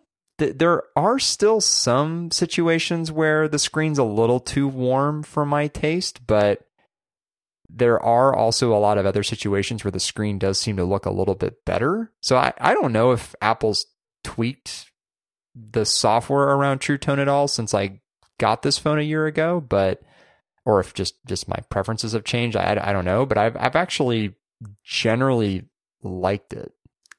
Yeah, it's that same thing where I think when I originally got the iPhone 8, I had it enabled, and somehow on iOS 12 when I was rummaging around the settings, it was off. Yeah, I turned it back on and it's still on, but it's very yellow. And it's weird that night shift has a setting for how intense it is where True Tone doesn't. Yeah. But yeah, I think it's... Like, so the yellow is more pleasing. I don't buy into any of like the voodoo nonsense about blue light prevents you from sleeping or any of that kind of stuff.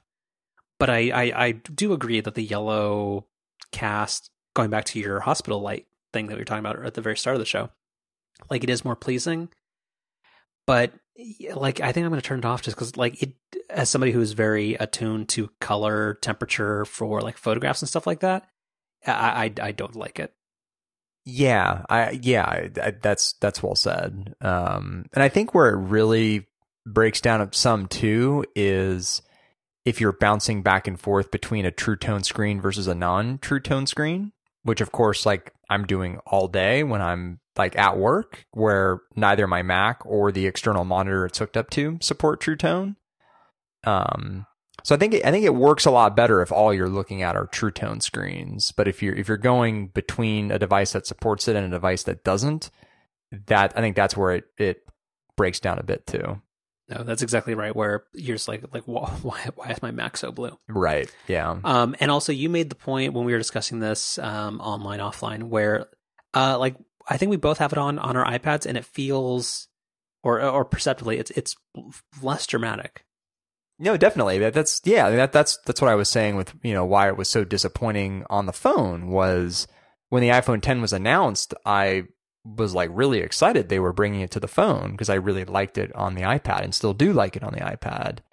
But the iPad screen just doesn't seem to get nearly as warm. Like, it put a different way, if you have the iPad and an iPhone 10 side by side in the same lighting condition, and you have True Tone enabled on both devices, the iPhone 10 screen generally looks a lot warmer than the iPad screen does. And I think I'm generally someone who would probably prefer a cooler, more bluish screen than a more yellowish screen.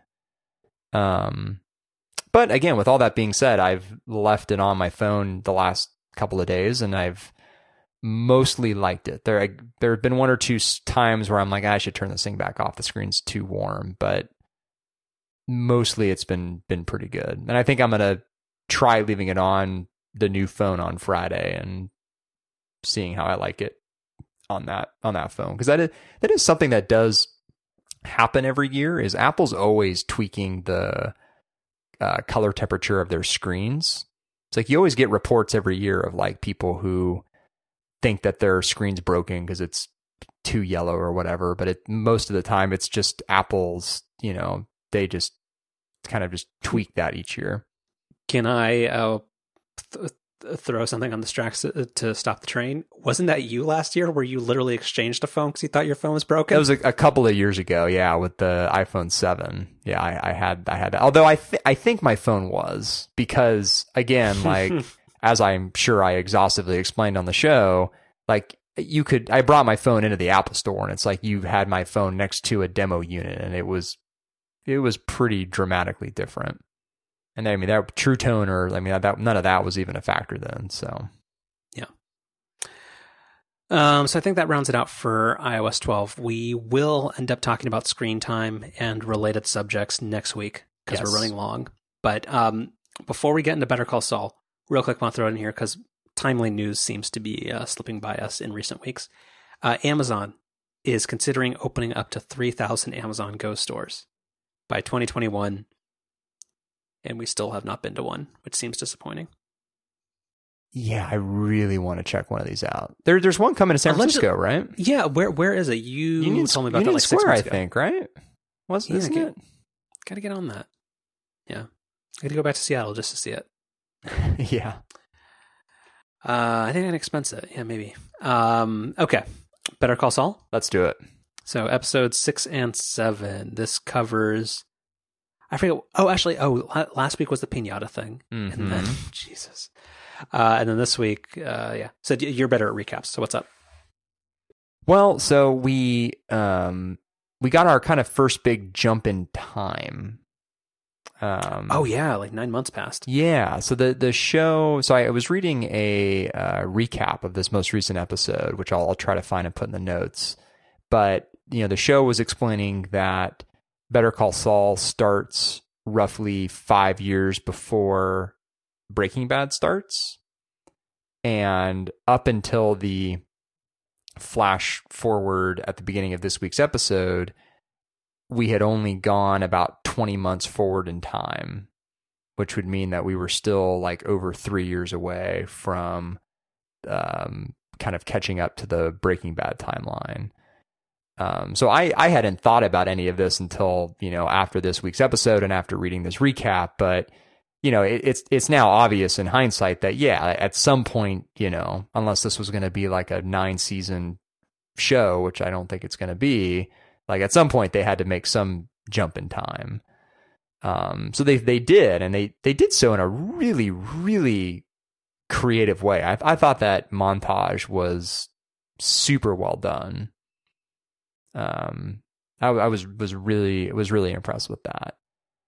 And I think it also kind of achieved something else too, other than just the simple step forward in time, which is further reiterating that it wasn't like Jimmy just became Saul Goodman one day. It wasn't like he woke up one morning and was like, okay, now I'm Saul Goodman. Like, or it wasn't like some life event that immediately triggered that. Like it's kind of something that's like always been inside of him, and he's sort of slowly embracing more of that side of himself. Yeah, in that montage you could also see, so there's that, and also you could see that there's a more distance and a separation between him and Kim throughout all the morning routines that they show. So yeah, so like it was a really effective way to illustrate the passage of time, and also kind of ease into that type of thing.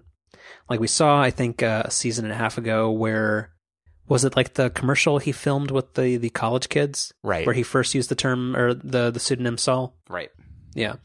So there's that, but also it's been slowly moving in where his new business cards of him being kind of the shady burner phone peddler and stuff like that. And as Kim's colleague put it, disbarred scumbag lawyer. What was it? Yeah. That's a little rough. But yeah, I don't want to jump ahead, but yeah, poor Kim this episode. And you know, the jump in time also was beneficial to the Gus Hector storyline and the Gus Mike storyline, where, you know, you brought up the point last week, which was, or a couple of weeks ago, where, you know, you're really curious to see like where this excavation of the meth lab goes, like where that storyline goes. And it wasn't going to be possible to kind of see anything interesting there unless there was this leap forward in time, like unless we're just going to like literally watch them construct it. Mm-hmm. And it's the same thing with like Hector, where, you know, we obviously know kind of where he ends up in Breaking Bad, but presumably that transition was going to take some time. And so by leaping forward in time, we've now been able to see that transition happen. So the leap forward in time was just, it was beneficial on all fronts. Well, so we're jumping ahead a little bit. Like what happened last week? Well, so last week, the big takeaway was that, that last scene, which was, you know, so a few weeks ago, Jimmy had gotten mugged by those kids when he was first selling his phones on the street. And, you know, he had been having a lot of success doing that. So he wanted to continue selling the phones. And so the way that he decided to make sure that he wasn't, robbed by these kids again was to basically scare the living shit out of them. Which was job well done, which was, yeah, not only a really, it was a very graphic scene. It was kind of hard to watch. I mean, it, you know, obviously didn't really go, there was no violence or anything ultimately, but it was kind of tense there for a little while. That's the best kind. That's the thing where I will, and and Breaking Bad and Better Call Saul are on the border for me with this kind of stuff. But there's so much of that stuff that you can tell without actually being like excessively graphic about it. And Better Call Saul does that with aplomb, with the way they manage tension and that kind of stuff on it, and also makes Saul Goodman terrifying as shit. Yeah. So the other purpose that scene served seemed to be that was the first time that we saw Huel, right? No, we've seen him a couple times. Have we? Mm-hmm. Oh, okay. Yeah, he's been his muscle for a little bit, but no, it's good. And he was a central point of the episode where that's where we're maybe concerned off the cliffhanger of this episode of whether or not Kim maybe does something silly just because she She Loves Jimmy instead of maybe doing the Wiser thing. Mm-hmm. Yeah. What else happened last week? So yeah, so there's the Gus stuff, which is surprisingly interesting. And yeah, you're right. I didn't put that together of why the time jump actually makes the Hector Salamanca storyline actually functional now, and then gives Gus somewhere to go with that. But also, yeah, the Mike stuff with building the lab is pretty interesting, and I'm curious as to where that goes with the one agitator or less than cooperative guy that seems to be potentially throwing a wrench into things. Mm-hmm. Yeah. Yeah, the project is almost, it sounds like it's taking like basically twice as long as they thought it was going to. Well, because yeah, the super techie guy who didn't get the job, it like estimated 6 months, and the more old school German dude was like 6 to 8, and apparently it's gonna be like another 6. Right. So, yeah. But it's good, man. Is this a 10-episode season? Have we looked this up? I assume so. I think they've all been so far. It is. Yep. Yeah. Yeah. And are you? We got 3 more. Are you kind of getting the sense that next season might be the last? I don't know. Probably. Or like they might do they'll break it up into kind of 2 halves kind of thing. Oh, you're gonna need AMC Premiere to watch it. No. Yeah, I hope not, but maybe. But if that's what it takes to get us like 13 or 14 episodes instead of 10, maybe I'll take it. Yeah, that's true. Not that I really have a choice, but yeah, it's getting pretty far along, and you don't ever see Kim in Breaking Bad, so yeah, kind of interested to see where that finally resolves itself. It seems like, I mean, obviously, like what I've brought up before is, yeah, worrying that like something really bad's going to happen to Kim, and it seems like what's more likely is it's just them realizing over time that they're just not really compatible with each other, mm-hmm.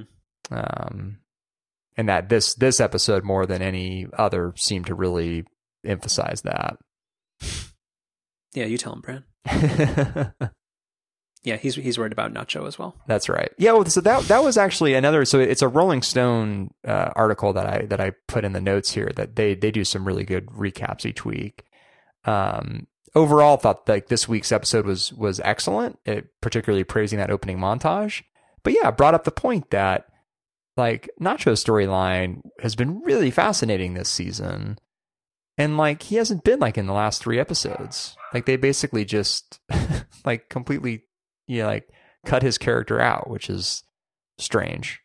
Yeah, I assume he'll come back because they've been using him pretty effectively. But I think just with like the turf war on pause because of the Salamancas and stuff like that he's probably static for a little bit. Well, and presumably now, like with this time shift forward, he will have recovered and. Yeah, I mean, maybe that's another reason they jump forward in time is like now they can bring him back all healed up. Yeah. But no, yeah, looking forward to the last 3 episodes. It's going to be good. Mm-hmm. Yeah. Give Bob and Kirk the Emmy. I know, seriously. Yeah. All right, Chef Special time? Let's do it. All right, what you got? So I've got a pick that I'm excited about this week, which is living the keyless lifestyle, which I've been able to do the last couple of months now between the August smart lock and the Model 3, both of which rely just on my phone as a key, and it's really great.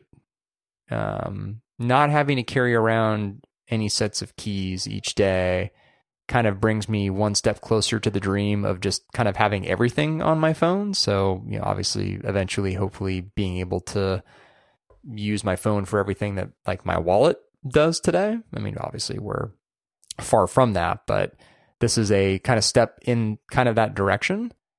Yeah, it's just, it's really, really nice to not have to remember, or having to remember one less thing. So can you, I'm actually not that familiar with it. Can you explain how your phone can be a key to your car? So there's a setup process where, this is all happening over Bluetooth, but there's a setup process where the car comes with two kind of like credit card looking things that are actually little RFID chips. And when you can use you can open the car using those. There's a little RFID reader on the outside of the car. That you, like if you have your car valeted, for example, you hand this little credit card thing to the valet, and that's what they use to unlock the car. But then you can also, there's another reader inside the car where if you put the card inside of that, you then can have this option of setting up your phone as a key. So the phone, when you go through that process, pairs itself to the car. And this is a different process than just pairing your car for like Bluetooth audio streaming. And then I guess using probably Bluetooth low energy, the car can detect when your phone is close by to the car. And then, when the phone's close enough, it just automatically unlocks the car. That's cool. And can you do more than one phone? That's a good question. I don't see why you couldn't. Yeah. In fact, I'm sure you could, because there's like a menu on the door screen where it seems like you could have more than one phone set up. So yeah, I guess you probably could. Pretty cool. Yeah. It's a little bit of a bummer lately where it was super, super reliable when I first got the car. It's been a little less reliable lately where it sometimes takes a couple extra seconds to recognize that your phone's nearby.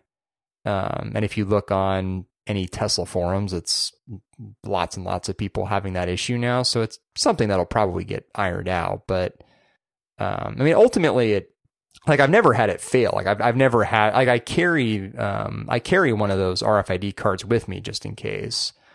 But I've never had to use one of those.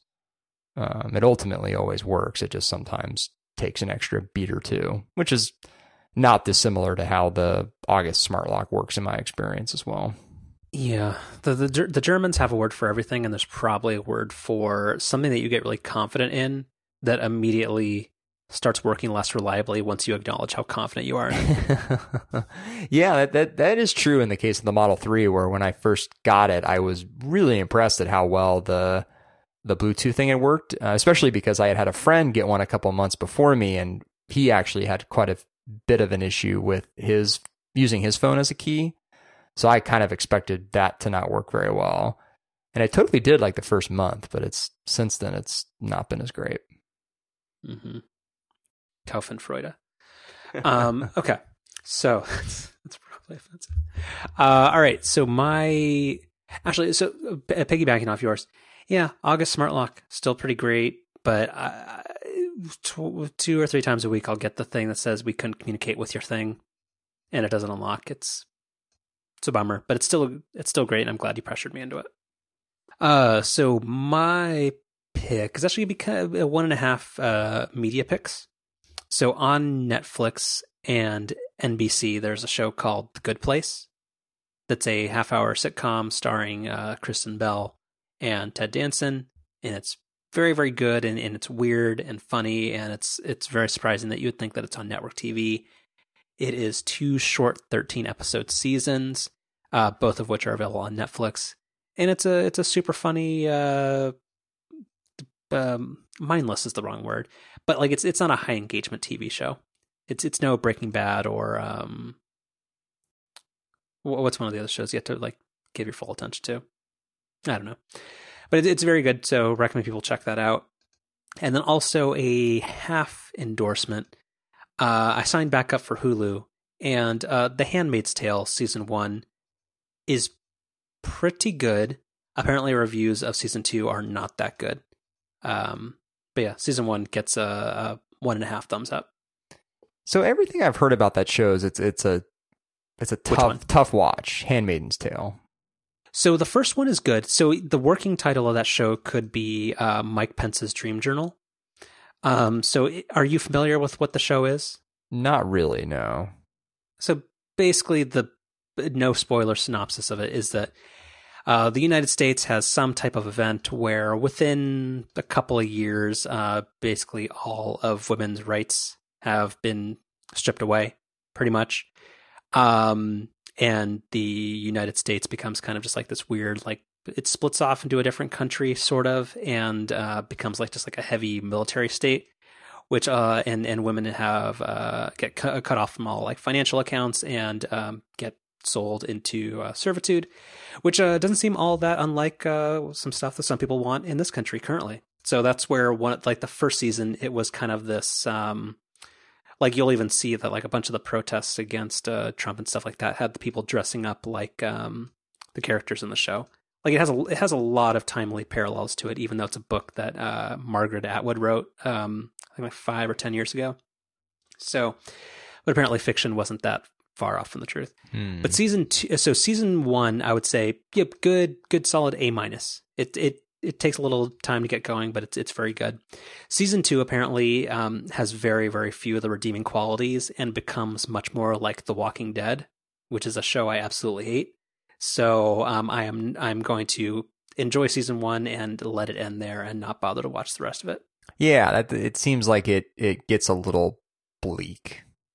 Yeah, and I would definitely say like the first season is bleak as hell, but yeah, it seems like there's very few redeeming qualities to the second season, and it's more just kind of stuff I shouldn't say. So you said you signed up for Hulu. I guess Handmaid's Tale, that's not an Amazon show? I thought that was Amazon. No. That's Hulu? So, that's Hulu. Okay. So Hulu has that and Fixer Upper, and that's I figured that's worth $12 a month. Also, Hulu is weird that they have $8 a month, and then you get to watch their stuff with ads, and then $4 a month more, and you get to watch it without ads, which seems strange. Yeah, it's not great. Yeah. It's kind of a bummer. And what kind of monster or who's watching the ads? I mean, like that seems really weird. Like where if you're on board with paying for it, like who still wants to be like, okay, I can watch this semi-exclusive content, but I have to sit through 90 seconds of Microsoft Surface ads every 10 minutes. Right. What's the situation like with Hulu and like 4K and stuff? Does it do any of that? That is an interesting point. I don't know, but also that brings up a different question. What version of Netflix do you have? Because I didn't know that I was not paying for 4K. Like I have the middle one. Oh yeah, no, when we got that godforsaken first Samsung 4K TV, I'm sorry. I upgraded to the I think they call it the Ultra HD package from Netflix. Yeah, like I'm paying $12 a month, and I think there's like an extra $3 a month gets you 4K. But like I just don't care. Like I mean, like I honestly thought I was getting 4K already, and the 1080p that they're sending looks great. I know it. You know, if I'm being really honest with myself, like you know, I've been watching more 4K content recently, both with UHD discs and with iTunes 4K rentals.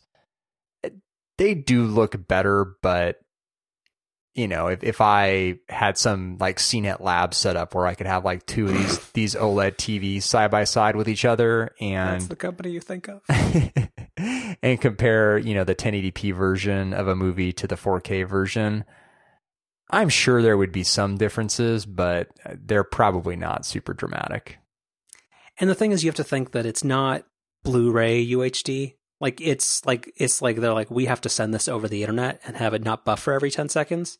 So it's 4K, sure, it's 4096 by 2160 or whatever the resolution is, but it's a low bit rate to make it feasible. Well, so that's totally true. But as someone who's purchased a handful of UHD discs and has watched movies that way as well, I can't say they look dramatically different or better than an iTunes 4K rental.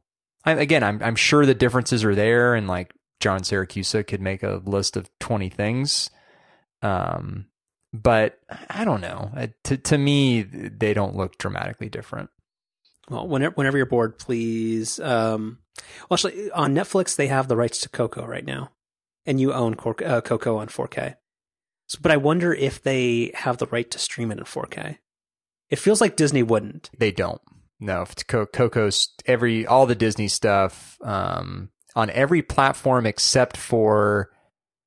There's like one platform that does the Disney stuff in 4K now, and they're part of the Movies Everywhere or Anywhere, whatever program. So people have figured out that's the way you can watch 4K Disney stuff on Apple TV. I've just been buying the UHD discs because you get a Blu-ray version and you get a UHD version, a Blu-ray version, and a digital version when you buy those discs. So it's fine. This sounds exactly like the company that would get in bed with Guy Fieri in Florida. That's right.